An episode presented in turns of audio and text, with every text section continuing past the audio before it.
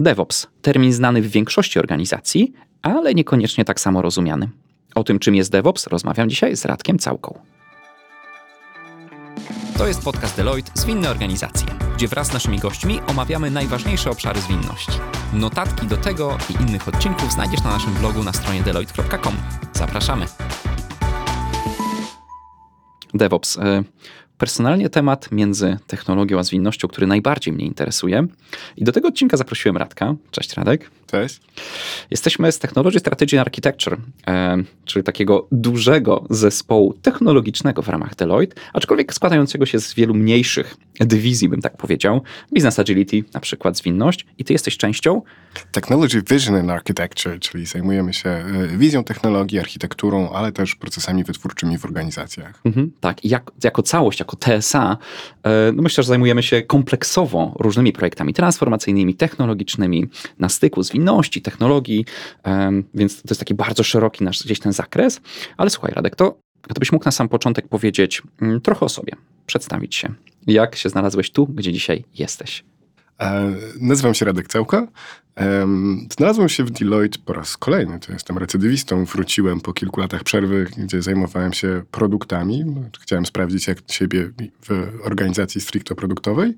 A mam no, w tej chwili łącznie już prawie 19 lat doświadczenia pracy z zespołami inżynieryjnymi w wszystkich rolach, od, od programisty, przez architekta, lidera zespołów technologicznych, no po role stricte produktowe, bycia kierownikiem produktu i odpowiedzi działalności za cały produkt mhm. technologiczny. Mhm. Czyli od programisty aż po menedżera. Od programisty po menedżera, ale jakby duchem y, jestem nadal programistą i staram się znaleźć trochę czasu, żeby też programować i nie stracić tych kompetencji. Mm, no to trochę taka, taka sama droga jak ja. Gdzieś na początku jako programista zabrakło mi kontaktu z żywym człowiekiem, więc te kwestie menedżerskie albo właśnie właścicielstwa produktu, kontakt z interesariuszami to było coś, co gdzieś tak mnie pociągnęło. Dokładnie tak, ja też to czuję. To znaczy, y, czasami jednak zbyt wiele interakcji z ludźmi sprawia, że potrzebuję kontaktu z kodem. No a jednak też kontakt z kodem i z programowaniem sprawia, że nasze doradztwo jest y, takie bardzo namacalne i osadzone w rzeczywistości. W związku z czym łączenie tych dwóch światów jest niezwykle ważne. Tak. O łączeniu innych dwóch światów jest w sumie DevOps, nie? Ale mm, dla tych słuchaczy, Myślę, że hasło, samo hasło DevOps jest e, znane. Większość osób na świecie albo wśród naszych słuchaczy pewnie słyszała hasło DevOps. E, czy jesteś w stanie podać jakąś taką definicję, która nam uspójni zrozumienie tego, o czym dzisiaj będziemy rozmawiać? Czym jest DevOps? No, dla mnie DevOps to przede wszystkim kultura i efektywny sposób organizacji pracy. No, oczywiście DevOps to szereg również praktyk wspierających efektywność, jak ciągła integracja, automatyzacja testów czy, czy automatyzacja infrastruktury, ale fundamentalnym celem DevOps jest efektywny sposób współpracy w całym cyklu życia oprogramowania.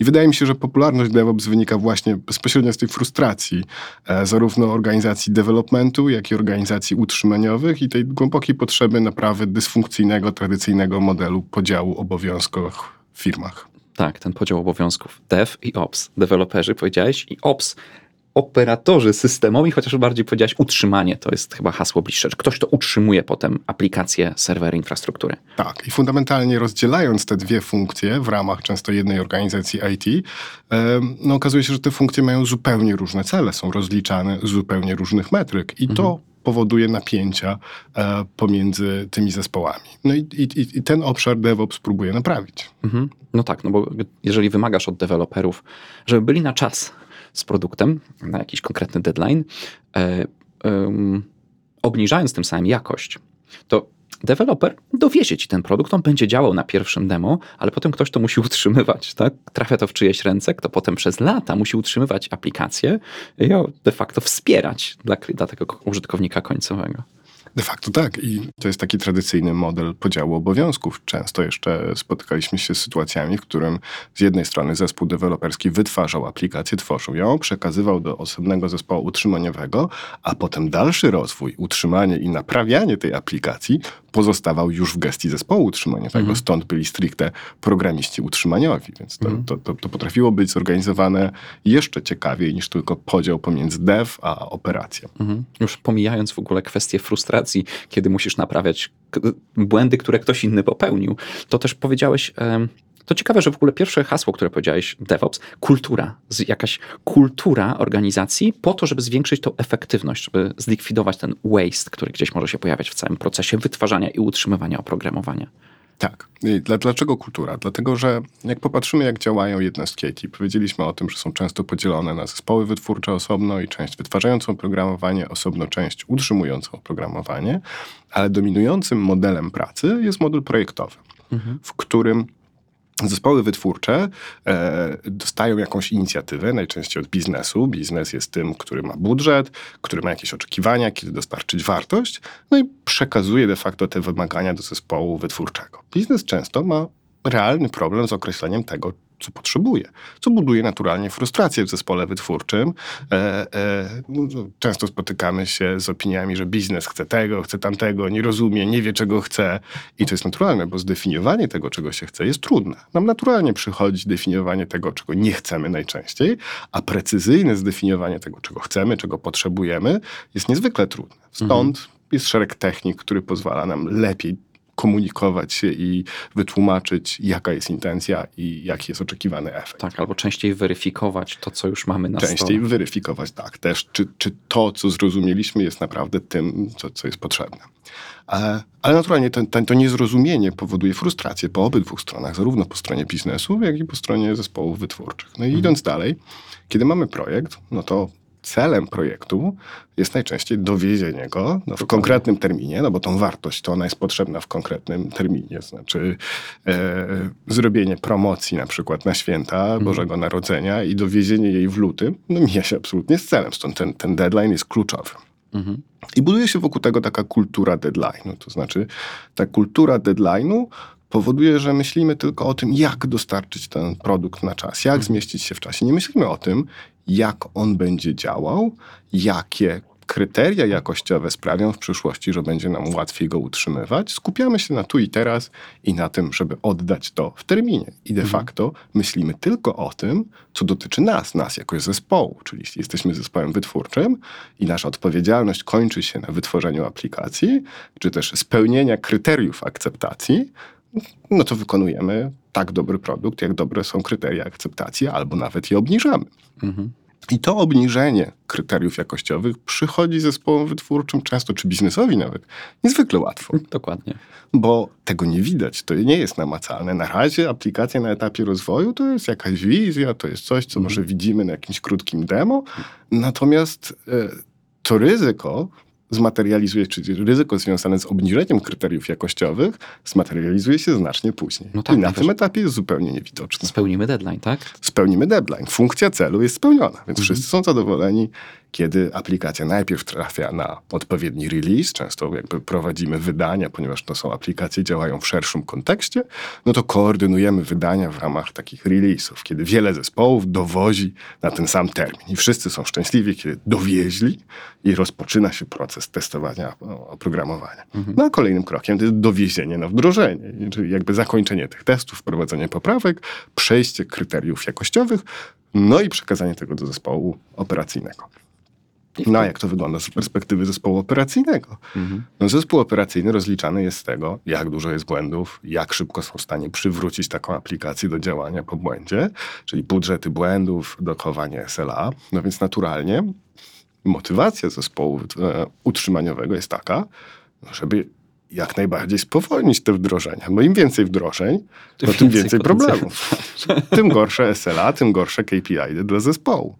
E, no więc naturalną konsekwencją tego jest wypracowywanie skomplikowanych procedur dla zespołów wytwórczych, które muszą sprawdzić checklist. E, To samo dotyczy cyberbezpieczeństwa na przykład. To znaczy są to ścieżka zdrowia, w której zespół wytwórczy musi zespołom e, bezpieczeństwa e, potwierdzić, że aplikacja spełnia te kryteria jakościowe. No i fundamentalnie ten proces ma spełnić swoją funkcję celu, czyli pokazać, że ten konkretny dział spełnił stawiane sobie KPI i cele.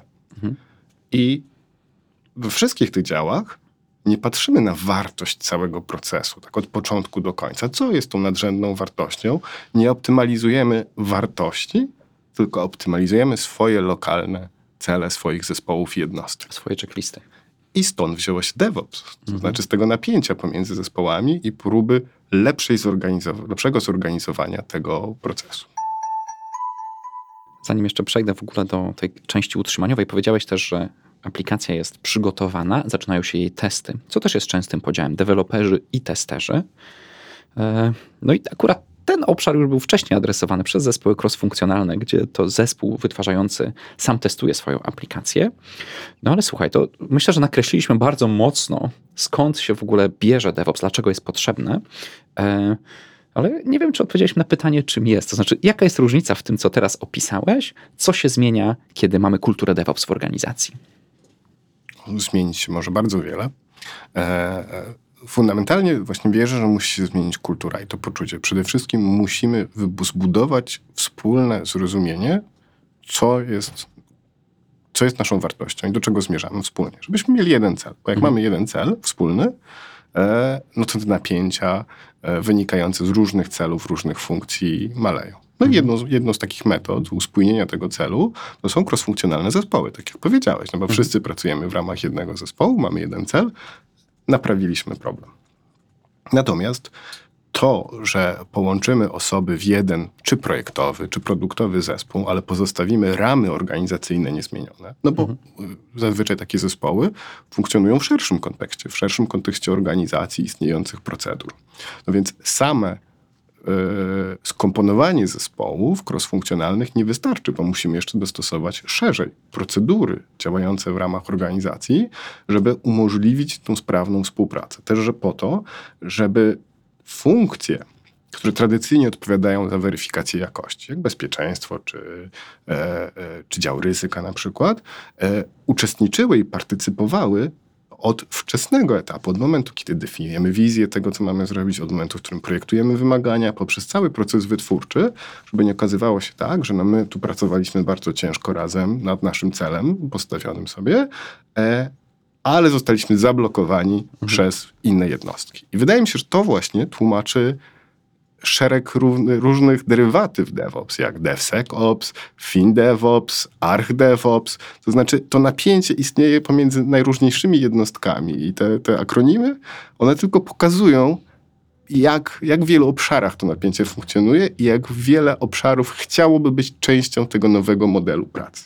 Ciekawa definicja, podoba mi się, bo to de facto pokazuje sama nazwa ArchDevOps, pokazuje, rozmawiajmy wszyscy ze sobą, bądźmy jedną częścią. Nie? Tak, wszyscy chcemy być częścią tej zmiany, tej dobrej zmiany.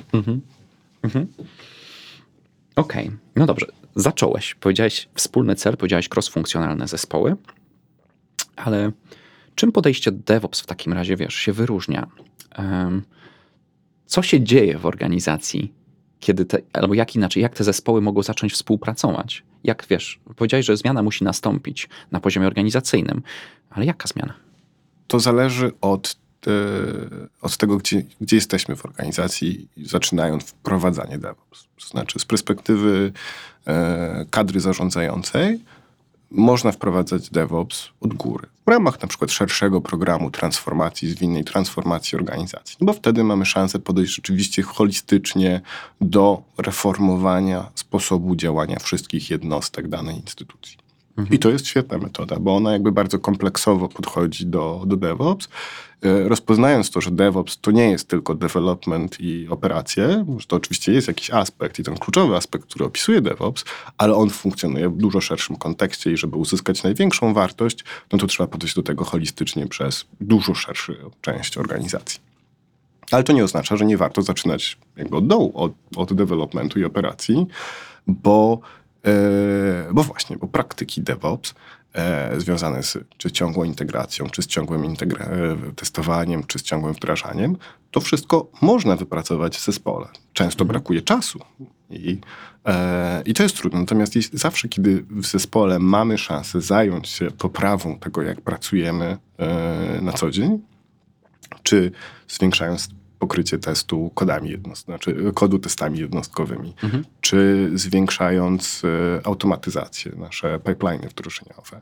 E, no to nawet takie inkrementalne działania, one zdecydowanie poprawiają e, całościowy proces. Tak, poprawiają, chociaż tak jak wcześniej już powiedziałeś, poprawiają to lokalnie, kiedy robimy to na poziomie zespołu. Kiedy robimy to na poziomie zespołu, poprawiają to lokalnie.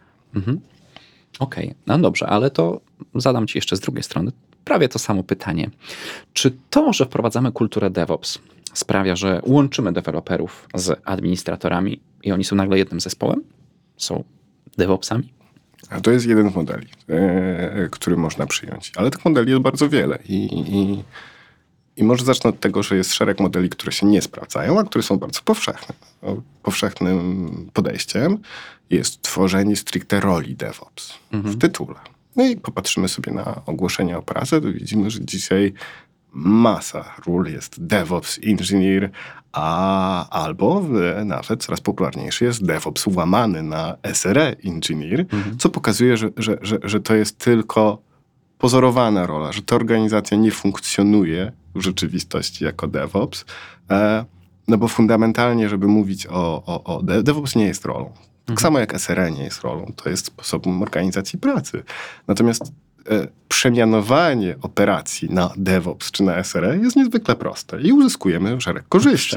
Bo osoby, które pracują w tym dziale, czują się docenione, mają modniejsze stanowisko, to stanowisko ma większą wartość na rynku, no więc rekruterzy szukają osób DevOps czy SRE Engineer, więc no, jest to naturalny krok, który pozwala w łatwy sposób troszkę podnieść poczucie wartości pracowników, no a z drugiej strony pokazać, e, jak szybko nadążamy za czasami i, i zmieniającym się światem. Więc to jest zdecydowanie antypattern i, i, mhm. i tak nie warto podchodzić. Znaczy, warto mieć świadomość tego, że zmiana nazwy może symbolizować co najwyżej aspiracje, gdzie chcemy iść, mhm. e, no ale nie powinna kończyć naszej drogi. Tak, zmiana nazwy. Powiedziałeś, e, przemianowujemy wszystkich nagle na DevOpsów, albo myślę tutaj o kolejnym modelu, gdzie masz zespół devów, zespół opsów i pomiędzy nimi wstawiasz trzeci zespół, zespół DevOps, który pomaga im rozmawiać, tak, pomaga im się komunikować. I tu powstaje pytanie, w jaki sposób ten DevOps rozwiązuje to napięcie i problem? To znaczy, mieliśmy dwa zespoły, które jak powiedzieliśmy sobie mają często zupełnie różne cele, stawiamy trzeci i jak to ma poprawić To taka, taka rola psychoterapeuty w terapii małżeńskiej No właśnie, w tym modelu to się sprawdzi. To znaczy, jeżeli powiemy sobie, że ten nowy zespół DevOps ma pełnić, tak jak powiedziałeś, rolę psychoterapeuty, czyli de facto facylitować tą zmianę komunikacji, być może pomagać wdrażać najlepsze praktyki, narzędzia, wypracowywać procesy, mhm. to to jest bardzo dobry pomysł. Pomysł, który się sprawdzi, bo mhm.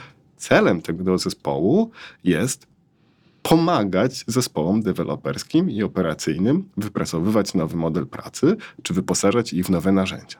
Tak. Tylko, że ten zespół powinien być z definicji tymczasowy. To znaczy, mhm. on powinien się rozwiązać kiedy organizacja zostanie usprawniona. Bo jeśli pozostawimy go w organizacji na stałe, mhm. to fundamentalnie będzie kolejnym jednostką, która będzie miała swoje cele inne niż ten, żeby tylko przekazać tą mhm. wiedzę, kompetencje do, do zespołu. Tak, damy mu rolę dokumentacji i przekazywania tasków w I stworzymy kolejną wieżę, mhm. e, w której zespół będzie patrzeć z góry na zespoły deweloperskie i operacyjne. Tak, a liczba zależności I obserwować pole walki. Tak. Tak. No dobrze, słuchaj, e, to wspomniałeś o tym, że taka tymczasowość takiego zespołu dedykowanego e, do wypracowywania tych nowszych procesów to jest jedna z opcji, jedna z dobrych opcji, a czy taki wzorzec, gdzie faktycznie łączymy devów i opsów, albo raczej to nie tak, że łączymy ich razem w jeden zespół, tylko raczej tworzymy rolę, która e, pokrywa wytwarzanie oraz potem utrzymywanie, tak? bo to jest de facto taka funkcja byłaby takiego zespołu wspólnego. Jak na to patrzysz? Tak, to jest yy, wytworzenie, ja bym powiedział tak, że nie roli, a kultury. Kultury you build it, you run it, e, zdefiniowanej przez Amazona jakiś czas temu. Mhm. No to jest świetny sposób, który się sprawdza, bo fundamentalnie jeśli ja jako deweloper buduję aplikację, którą wiem, że później będę utrzymywał, no to naturalnie patrzę na jakość mojej pracy i tego, jak e, ona ma działać. No bo mhm. jeżeli to ja teraz będę wzywany do naprawiania błędów i budzony w nocy, to ja chcę spać. W związku z czym ja zadbam bardzo, bardzo w wczesnym etapie, żeby utrzymać jak najlepszą jakość produktu. Więc mówimy tu przede wszystkim o motywacji. Budujemy tą pozytywną motywację w zespole wytwórczym i naturalnie te wszystkie kryteria jakościowe idąc za, tym, za, tym, za tą filozofią no, no są uwzględniane na całym etapie rozwoju y, oprogramowania. Kilka wzorców myślę, że jest. Nie poruszymy pewnie wszystkich możliwych setupów, wszystkich możliwych ustawień organizacji, e, ale może możemy powiedzieć, jaka wartość dla organizacji płynie z kultury DevOps? Tak. Mm, wartość jest bardzo mierzalna. To znaczy, mm, bardzo popularny raport Google'a, Google State of DevOps, e, podaje metody mierzenia zwrotu z inwestycji w DevOps, usprawnianie e, procesów DevOpsowych. I ja czytając ten raport kiedyś e, bardzo mnie zaskoczyło, jak wielki jest wpływ mierzony w, czysto w, w, w oszczędności pracy. Bo zespoły, które Google sklasyfikował najniżej, w najniższej grupie dojrzałości, poświęcają średnio 70% swojego czasu na Mhm. działania nadmiarowe lub niezaplanowane. Na Po prostu mamy chaos, walczymy z chaosem. Walczymy mamy biznes, który z, z, zleca nam nowe wymagania. My zajmujemy się tym, żeby to dopracowywać, gonimy te deadline i w konsekwencji realizujemy szereg rzeczy, które są zupełnie nadmiarowe. Przepisujemy nasz kod, bo dopiero lepiej poznajemy e, e, Wymagania, wymagania, tak. i i jakby w konsekwencji 70% pary idzie w gwizdek. Mhm. Natomiast organizacje, które mają już większy poziom dojrzałości, to znaczy mierzą to, co robią, mają metryki, mają dobrze zdefiniowane cele, mają Automatyzację. automatyzację, od razu awansują, mimo że to nie jest pełne, to nie musi być kompletne, więc, więc już przejście z najniższego poziomu dojrzałości do grupy e, podmiotów w średniej grupie dojrzałości powoduje, że zmniejszamy tą nadmiarową pracę już z 70 do 50%. A liderzy schodzą poniżej 20%. Mhm. I to pokazuje, jak policzymy, jaka to jest oszczędność czasu, często ogromnych jednostek IT, e, e, że jest ogromna o, o, oszczędność pieniędzy, czy też uwolnienie ludzi do nowych zadań. Tak, to w sumie łatwo przeliczyć. Weź koszt wszystkich deweloperów w twojej organizacji i odrzuć z tego 70% ich, ich wydajności. Tak. I to pokazuje, jak ważne jest poprawianie procesu wytwórczego i jak ta inwestycja, czy w narzędzia, czy w reorganizację procesu, szybko może się zwrócić. Mhm. Ale wiesz, tutaj chyba chcę wrócić do takiego pytania, które gdzieś mi przyszło na początku tego, jak mówiłeś, bo kiedy myślę nawet o stworzeniu, skorzystaniu z tego wzorca, gdzie tworzymy jeden zespół, gdzie to deweloperzy faktycznie potem utrzymują to, co sami stworzyli, to mam takie wrażenie, że to faktycznie nie lepiej jest tych droższych deweloperów włożyć do jednego zespołu, żeby oni się zajmowali tylko i wyłącznie wytwarzaniem, a support jednak może być troszeczkę tańszy. To może być tańszy zespół, mniejszy koszt dla organizacji, więc może warto ze względu na efektywność kosztową rozdzielić te dwie role. Mm, Na pewno będzie to droższe. I tu to, to jakby nie należy tego ukrywać. Koszt y, poniesiony jakby zespołu takiego deweloperskiego realizującego operację będzie większy niż zespołu stricte utrzymaniowego. Natomiast dyskusyjne jest to, jak on jest większy, czy to jest naprawdę duży wzrost kosztu, czy nie. I w większości organizacji okazuje się, że, że, że nie jest on wcale tak, e, tak duży, jak się wydaje na początku. Bo ta obawa e, wybrzmiewa wszędzie i zawsze przy, przy dyskusji modelu You Build It, You Run It.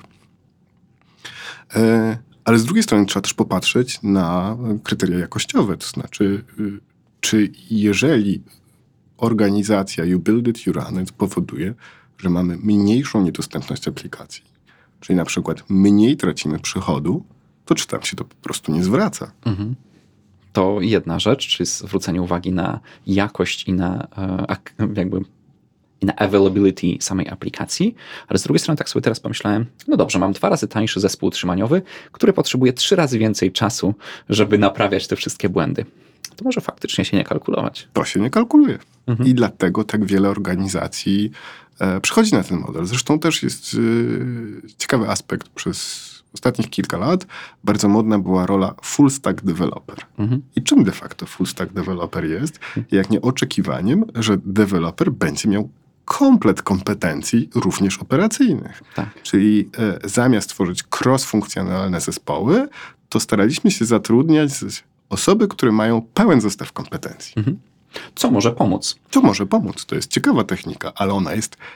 Te, te osoby z tak szerokim wachlarzem kompetencji są rzadkie na rynku e, Tak. i zdecydowanie droższe. W związku z czym, jak, jak pytałeś o aspekt kosztowy, no to zbudowanie cross-funkcjonalnego zespołu wydaje mi się być tańsze i łatwiejsze niż zbudowanie zespołu prawdziwych full-stack deweloperów. Faktycznie. Wiesz, ja sam siebie definiuję jako T-shape generalist, bo faktycznie gdzieś przez, przez tą przestrzeń lat, gdzie działam w obszarze technologii, dotykałem wszystkich warstw, nie? Od właśnie administracji serwerami, po pisanie kodu. Widzę tu duży plus, to znaczy, jeżeli chodzi o e, T-shape generalists, to to jest osoba, która potrafi połączyć kropki. To znaczy, znając te wszystkie obszary, jesteś w stanie przewidzieć, co twój kod może wyrządzić potem na serwerze. Dokładnie tak. Zwracasz uwagę na to, ile wątków tam odpalisz i czy faktycznie będziesz miał na to tyle, tyle ramu, żeby twój kod tam, tam ruszył, nie? albo jak to zoptymalizować. Tak, ale nie każdy ma taką ciekawość jak ty. Y, I sam powiedziałeś, mało jest takich osób na rynku, przez co są też droższe i na pewno to nie jest łatwe zbudować zespół tylko i wyłącznie z takich generalistów, bo specjalistów też potrzebujesz, tak? To Tak. Ja nie jestem w niczym specjalistą, mimo że potrafię łączyć kropki. Mm, Okej, słuchaj, to powiedziałeś już całkiem sporo. Chyba chciałbym troszeczkę się zagłębić w ten em, obszar technik. Jakie za kulturą DevOps techniki idą? Powiedziałeś automatyzacja, powiedziałeś CI/CD, ale czy możemy to troszeczkę zgłębić? Więc y, jest to szereg technik i praktyk, y, jak również narzędzi. Tak patrząc historycznie, rzeczywiście przez ostatnie lata y, jest ogromna zmiana związana z chmurą, z automatyzacją, z narzędziami do automatyzacji. O ile 10 lat temu, to chcąc robić rzeczywiście taki porządny proces CD, no byliśmy ograniczani przez platformę. W tamtych czasach królował na przykład taki serwer aplikacyjny, e, czy, czy, czy WebSphere, czy, czy, czy inny enterprise'owy e, serwer. No i ta automatyzacja nie istniała, albo nawet zautomatyzowanie procesu wdrożeń e, wprost nie było możliwe, bo, bo dominowało tak zwane ClickOps, czyli przez konsolę przeklikiwanie i wdrażanie tych paczek wdrożeniowych, um, manualne procesy zapewnienia jakości przeglądów i, i w konsekwencji też wdrożeń. Mhm. No więc ta zmiana z jednej strony możliwość traktowania infrastruktury jak kod, zestaw narzędzi umożliwiających automatyzację od infrastruktury e, aż, po, aż po aplikację, sprawił, że, że, że, mamy dużo więcej narzędzi i możliwości. no i stąd tak gwałtowny rozwój praktyk czy ciągłej integracji, która zmierza do tego, żeby jak najszybciej budować kod i żeby e, e, obniżyć ryzyko e, merdżowania kodu. To znaczy, jeśli pracujemy nad jakąś funkcjonalnością, w, współdzielimy tę pracę w zespole i, i, i, pracujemy nad tym przez kilka tygodni, a potem próbujemy połączyć swoją pracę, mhm. to często okazuje się, że to jest trudne i nie wychodzi nam i spędzamy godziny czy dni na tym, żeby de facto połączyć efekt naszej pracy. A jak będziemy to łączyć codziennie, albo może raz na dwa dni, w zależności od naszych potrzeb czy, czy możliwości, to, to to ryzyko znacząco się obniża, w związku z czym dzięki temu wiemy, gdzie jesteśmy i, i mniej czasu tracimy na, na, na mm, łączenie efektów pracy um, różnych osób w zespole. Tak, no i znów automatyzacja tutaj wraca do tego, co powiedzieliśmy. Możesz częściej robić inspekcję tego, co stworzyłeś. Jeżeli tak.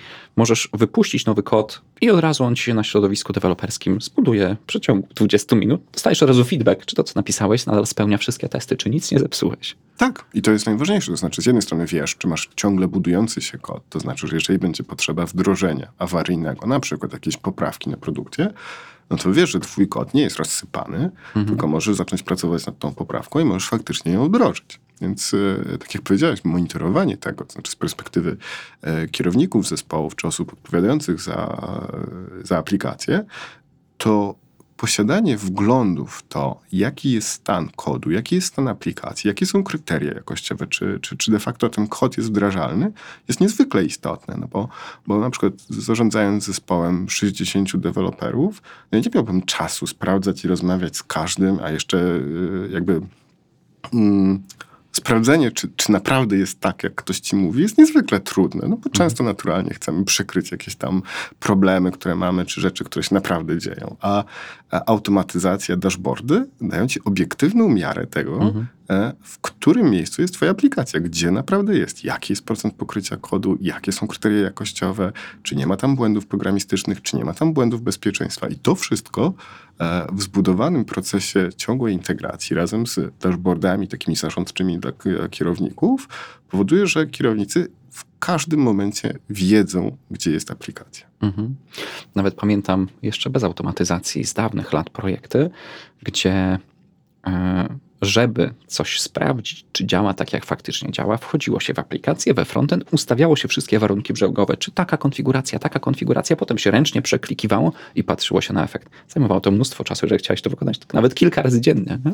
Tak, a jakie są możliwości błędu? Jak klikniesz nie tam, gdzie trzeba i można stracić konfigurację, która jak jeszcze y, no, nie zarządzało się mm, konfiguracją w repozytorium Mhm. e, kodu. Dokładnie, trzeba było no, wyklikać. No, trzeba było ją wyklikać jeszcze raz. I sprawdzić, czy wyklikałeś dobrze. I czy wyklikałeś tak, jak powinieneś. No, dokładnie. Automatyzacja w ogóle już teraz, jak Ciebie słucham, bezdyskusyjność, to znaczy bezdyskusyjność automatyzacji, jakby konieczności automatyzacji w każdej organizacji. Co możesz automatyzować? Nie?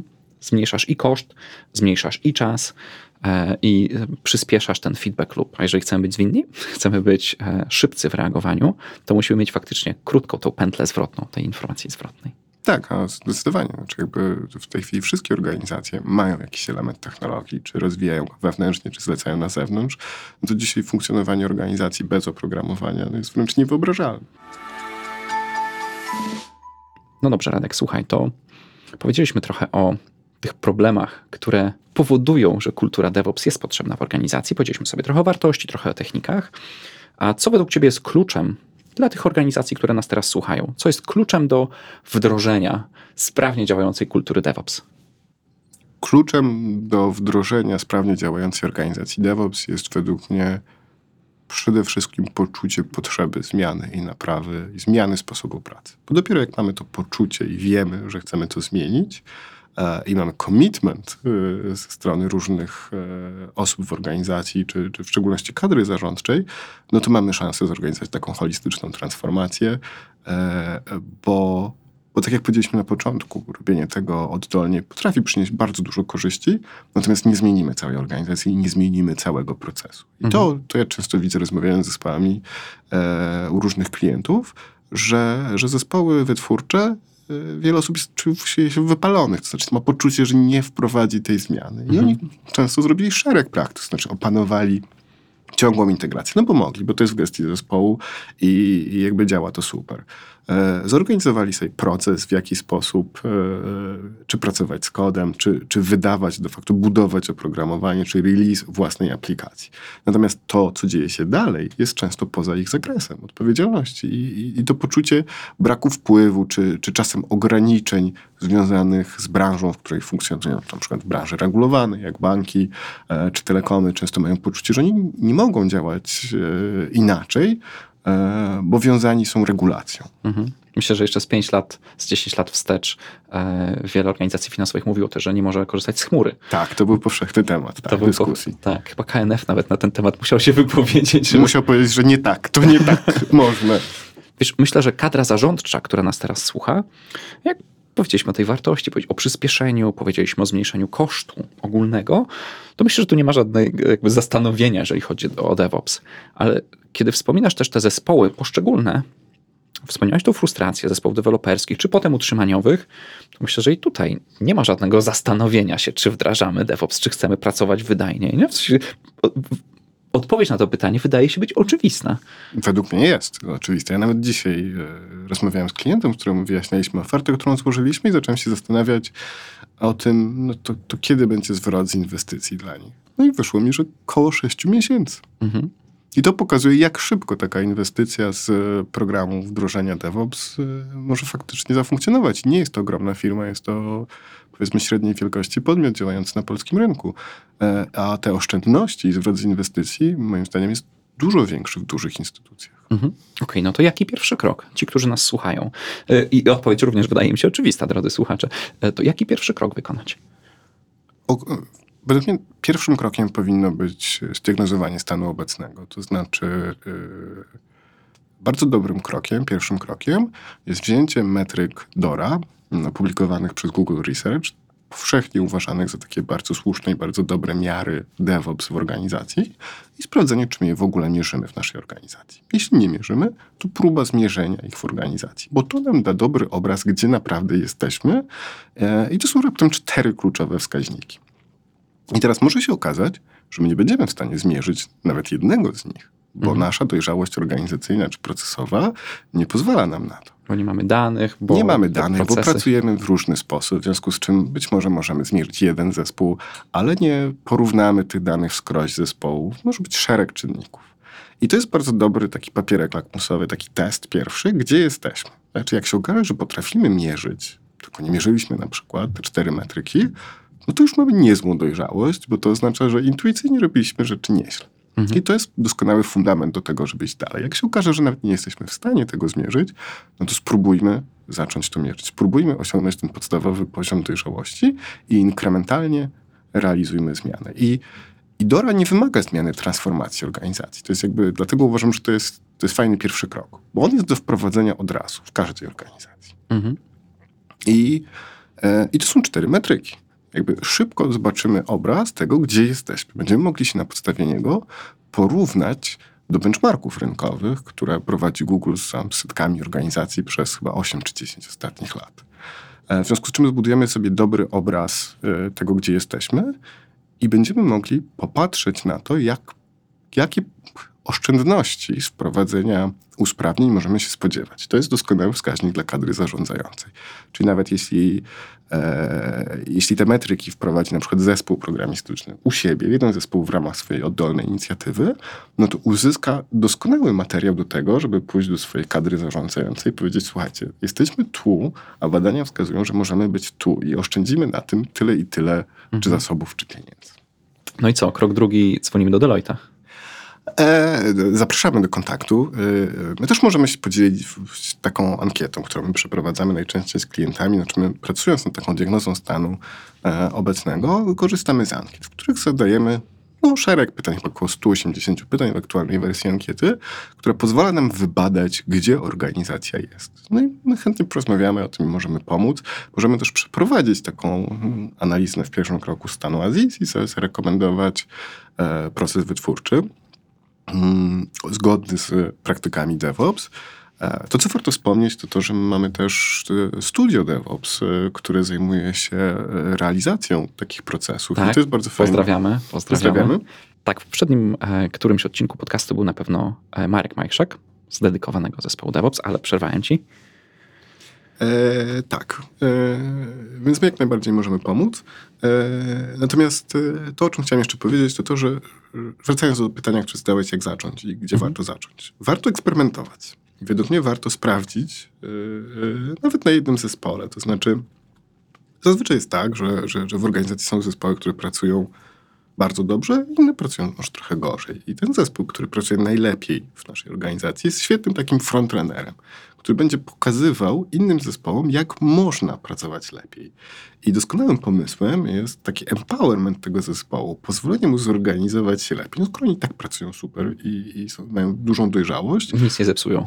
to nic nie zepsuje. A może właśnie nowa inicjatywa, która być może nie jest tak ryzykowna jak część rzeczy, które mamy. Chcemy jednak skupić się na stabilności dla istniejących aplikacji, ale być może nowe spróbujmy wytworzyć w zupełnie nowym modelu. I pozwólmy zorganizować go zespołom tak, jak chciałyby to zorganizować. I wtedy możemy wypracować taki nowy model pracy e, małym kosztem, przy małym ryzyku i relatywnie szybko. A potem podjąć decyzję, czy chcemy go skalować na inne zespoły. Tak, jako taki kolejny krok mogę podać przykład z mojego doświadczenia. Spędziłem dwa lata u klienta na projekcie, gdzie częścią naszej pracy było e, wytworzenie nie tylko standardów pracy, takich najbardziej wydajnych, bo tam wdrożaliśmy bardzo dużo aplikacji, dużo zespołów i e, częścią były standardy, a częścią była też platforma, czyli jakby platforma techniczna do szybkiego postawienia aplikacji i infrastruktury. Nie? Taki standard wewnętrzny, który tam po prostu powstał. Więc to gdzieś troszeczkę dalej w przyszłości, ale działało to naprawdę dobrze. Nowy zespół przychodzący, chcący wdrożyć nową aplikację, nowy mikroserwis, pół godziny i mógł mieć serwis działający na środowisku testowym. No to, to, czym mówisz, to jest chyba teraz najgorętszy trend w ogóle na rynku, taki powiązany z DevOps, e, e, nazywany często platform engineering, ale też związany z e, developer portals. Tak? I w tym, że w końcu zauważyliśmy, czy też szereg firm zauważyło, że ten zakres obowiązków zespołów wytwórczych, tak zwany cognitive load, jest ogromny i w konsekwencji próba naprawienia tego doświadczenia zespołów wytwórczych i w tym self-serwisu, o którym mówisz, takiej platformy, daje ogromną oszczędność, bo dzięki temu jesteśmy w stanie szybciej wdrażać osoby w pracy projektowej, jesteśmy w stanie współdzielić dobre praktyki w postaci takich archetypów, referencyjnych e, projektów, tak? takich szablonów projektów, w których Mhm. mówimy, a to jak budujesz mikroserwis, to tu masz szablon Tak. no i wtedy też zwiększa się compliance naturalnie, no bo nikt nie będzie próbował dziergać go od nowa, tylko weźmie ten dobry wzorzec sprawdzony w innych zespołach, który zawsze można skonsultować, uzyskać pomoc i w ten sposób tak bardzo naturalnie wprowadzamy standaryzację, dobre praktyki, e, no i w efektywności mamy i wyższą jakość i niższy koszt, bo robimy to szybciej. Tak. Więc nie odgórne nakazy w politykach, tak jak e, było to tradycyjnie, funkcja architektury rozpisywała szereg wymagań na aplikację, dozwolony stos technologiczny. I teraz to spełni, masz I teraz spełni. spływa auto do dołu i teraz spełnij to i sprawdź, czy to spełniasz, którą wersję i tak dalej. A z drugiej strony, jak wyjdziemy właśnie z takiego portalu takich archetypów, wzorców i sprawimy, że to jest łatwe do wykorzystania, do odnalezienia i jeszcze uzyskania wsparcia, no to naturalnie to jest samo dobro. Każdy będzie chciał korzystać. Nie wiem, drodzy słuchacze, czy, czy też macie takie wrażenie, ale teraz, kiedy rozmawiałem z Radkiem przez te już trochę ponad, myślę, że pół godziny, to pojawił się ten temat SRE, pojawił się teraz temat e, Developer Portals, Portal Engineering, mm, Platform Engineering. E, I to są, myślę, że tematy na kolejne odcinki podcastu. Także dajcie nam znać, czy chcielibyście też o tym posłuchać, bo jest to mocno już techniczne, aczkolwiek techniczne, ale leżące u podstaw wydajnej organizacji, wydajnego wytwarzania oprogramowania. Tak. I to zwraca się bardzo szybko. To, to e, taki jeden z popularniejszych portali deweloperskich stworzył Spotify, em, który wyszedł z potrzeby tego, że wraz z bardzo szybkim skalowaniem się organizacji, zatrudnianiem nowych e, e, i deweloperów, i osób w innych rolach, to oni z jednej strony stworzyli model oparty o Tribe, o którym tutaj w podcaście Nieraz było. nieraz było, a z drugiej strony zrozumieli, że muszą też pracować nad współdzieleniem tej wiedzy technicznej wśród deweloperów, bo okazało się, że im szybciej rosła ta organizacja, im więcej deweloperów mieli w organizacji, tym dłużej zajmowało deweloperowi odnalezienie się i rozpoczęcie efektywnej pracy mierzonej jako e, zgłoszone pull requesty, ilość pull requestów. I mierząc tą metrykę, szybko zrozumieli, że tracą ogromne ilości pieniędzy na tym, że, że, że deweloperzy zanim zaczną być efektywni, to trwa co, coraz dłużej, im większa jest organizacja. Mhm. To ciekawe, że wspomniałeś Spotify, bo myślę, że z e, półtorej roku temu nagrywałem odcinek z Jeremiah Lee, który pracował właśnie w Spotify'u i napisał artykuł, że Spotify nie używa modelu Spotify. Ja to I był rozmawialiśmy. aspiracyjny. e, ws- Wspominał też e, o tym, co teraz powiedziałeś, że w samych początkach było tak, że była pełna wolność. Jesteś zespołem, jesteś samoorganizujący się, możesz wybrać. Więc jedni pisali w Javie, inni w C-Sharpie, każdemu w czym było wygodnie, a potem problemem pojawiło się nagle ustandaryzowanie tego. Każdy zespół ma inne standardy, które sam sobie wypracował w porządku. Ale to, co mówisz, do tego potem doszli. Tak. Dlatego myślę, że to sprawdzi się w każdej organizacji, e, bo, bo jakby ułatwienie codziennej pracy, pomyślimy, że jesteśmy w stanie zaoszczędzić, mamy, nie wiem, nawet 10 deweloperów i zaoszczędzimy 5 minut każdego dnia. Mhm. Szybko możemy policzyć wzrost z inwestycji. Nie? I Często zapominamy o tym, jak mała zmiana, ale mnożona przez te godziny czy dni e, w tygodniu, y, jak przynosi wymierną korzyść. Wow, powiedzieliśmy naprawdę sporo. E, I ten temat widać, że i mnie kręci, ale też widać, jaką ty masz w tym, w tym zakresie wiedzę. Powiedz Radek, dla naszych słuchaczy, jeden punkt, jedna myśl, którą chciałbyś podkreślić z tego, co sobie dzisiaj powiedzieliśmy, co by to było? To mi się wydaje, że takie clue z naszej dzisiejszej rozmowy jest takie, że warto próbować i warto zmieniać. I warto racjonalnie przyglądać się temu, jak pracujemy, bo nawet małe zmiany mogą przynieść ogromne korzyści. Dzięki, dzięki Radek. E, Dzięki, że przyszedłeś, podzieliłeś się doświadczeniem i wiedzą. E, Gdyby nasi słuchacze chcieli się dowiedzieć więcej o tym, co ty robisz, e, co robi twój zespół, to gdzie byś ich odesłał? To zapraszamy na naszą stronę internetową deloitte.com i zachęcam również kontakt, do kontaktu e, na przykład poprzez LinkedIn. Mhm. Chętnie odpowiem na jakiekolwiek pytania. Super. Drodzy słuchacze, gdybyście mieli jakieś pytanie, to w tym sezonie przyjmujemy pytania również e, w formie audio. Możecie nam je przesyłać, czy to przez LinkedIna, przez e, inne platformy, przez komunikatory. W notatkach do tego odcinka podcastu również znajdziecie dane kontaktowe. E, I myślę, że kiedy tych pytań audio się trochę zbierze, zaprosimy Radka ponownie i będzie na nie odpowiadał. lub zrobimy sesję jakąś Q&A. Temat bardzo ciekawy. Temat bardzo ciekawy, na pewno do rozwinięcia, na pewno do pociągnięcia tych technicznych wątków. Pojawiło się wspomnianych kilka poprzednich odcinków podcastu, więc chociażby e, odcinek z Markiem Majkszakiem czy z Jeremiah Lee, do tych odcinków zachęcam do posłuchania w dalszej kolejności. Będziemy kontynuować. I teraz już dziękujemy, drodzy słuchacze, że byliście z nami i do usłyszenia w kolejnym odcinku. Do usłyszenia, cześć. To był podcast Deloitte Zwinne Organizacje. Ten i inne odcinki znajdziesz na naszej stronie i popularnych platformach podcastowych. Zasubskrybuj na stronie deloitte.com ukośnik subskrypcja i do usłyszenia w kolejnych odcinkach.